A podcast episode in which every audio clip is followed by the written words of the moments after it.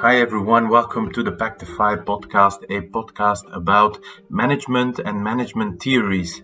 So, touching upon subjects that deal with productivity in organizations and engagement of people in organizations, and theories that are aimed at improving those things. As a disclaimer, I'm approaching everything related to management theories from a critical rationalist perspective, which is the philosophy that there aren't any fundamental truths in any domain of knowledge, therefore also not in management theories.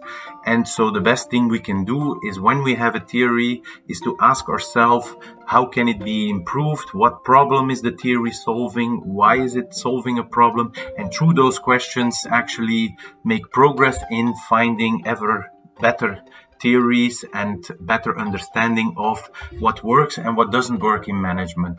So I'm not advertising any existing theories as being the one and final theories that will always work or something like that. Instead, I'm seeking for good understanding and ever improving versions of theories. And to do that, obviously, I have to send them out through this uh, podcast, but equally importantly, I'm seeking for feedback uh, and criticism on the things that I'm sending out. And to do so, you can reach me at bart at pactifymanagement.com or at my LinkedIn page. Um, but for now, thanks for listening. Hope you enjoy. Bye bye.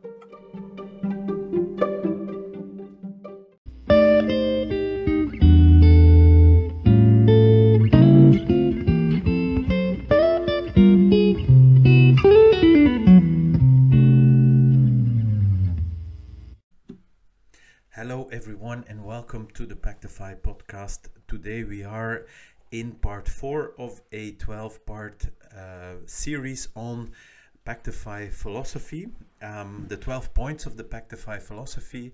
And the point for today is the fourth one, um, and it states that the best solutions or the best versions of knowledge emerge in a process. They cannot be known and controlled in advance and they are the ones that eventually resist criticism better than their alternatives.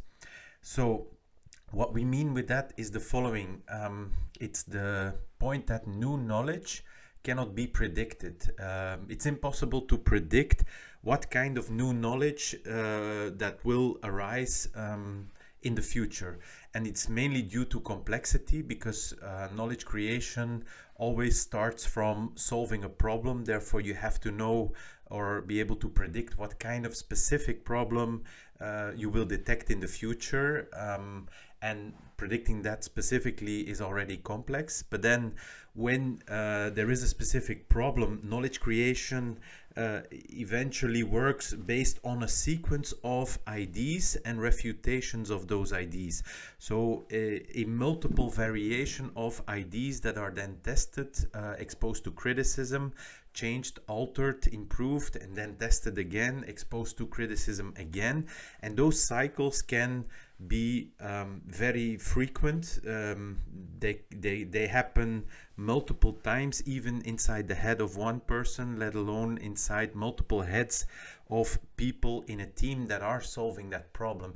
And the eventual or the ultimate version of knowledge that uh, emerges literally from that team is highly unpredictable, therefore, because the sequence of alternation between IDs, new IDs, and their refutation or the criticism that makes them change uh, is simply too frequent, uh, too uh, complex to capture. And then also related to the first point, it depends on the specific problem, and also the specific problem cannot pre be predicted in advance.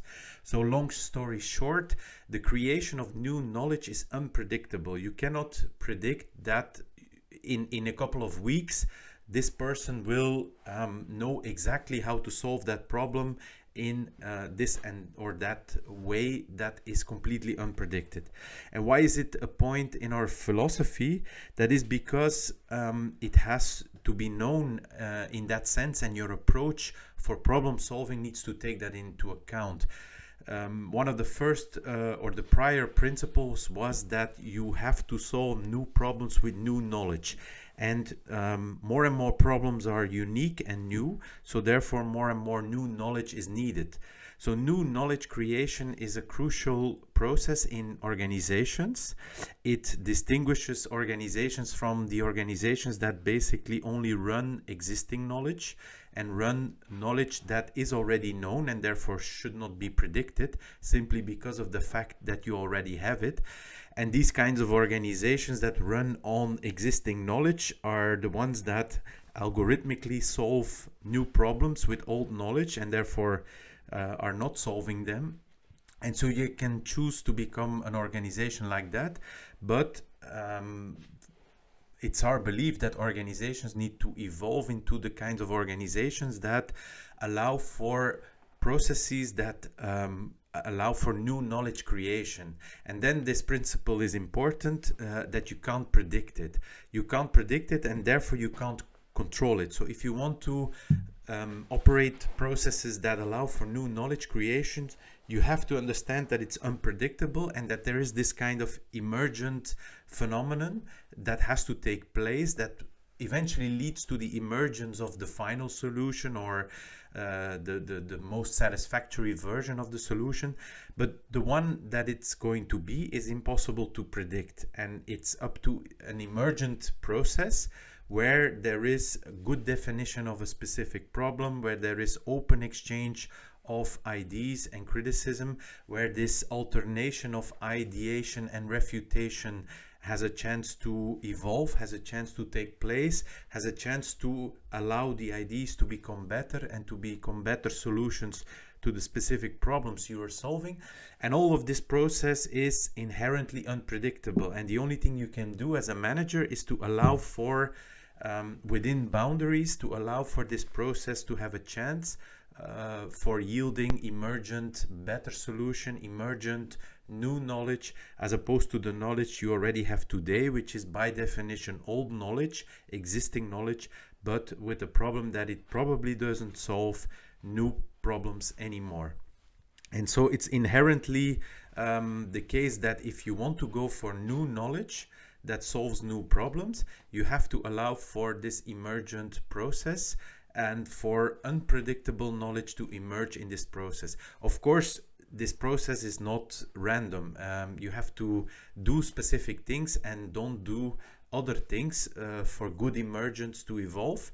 Um, and I'll come back to that later in, in, in a couple of other points of our 12 point uh, philosophy. But to start out, it's important to understand that um, there is this emergence uh, of uh, new knowledge and you have to allow for it. You uh, have to understand that it's completely unpredictable and therefore uncontrollable um, to want to solve a problem uh, with uh, new knowledge whereas you suppose that you already have it today. Uh, that is impossible.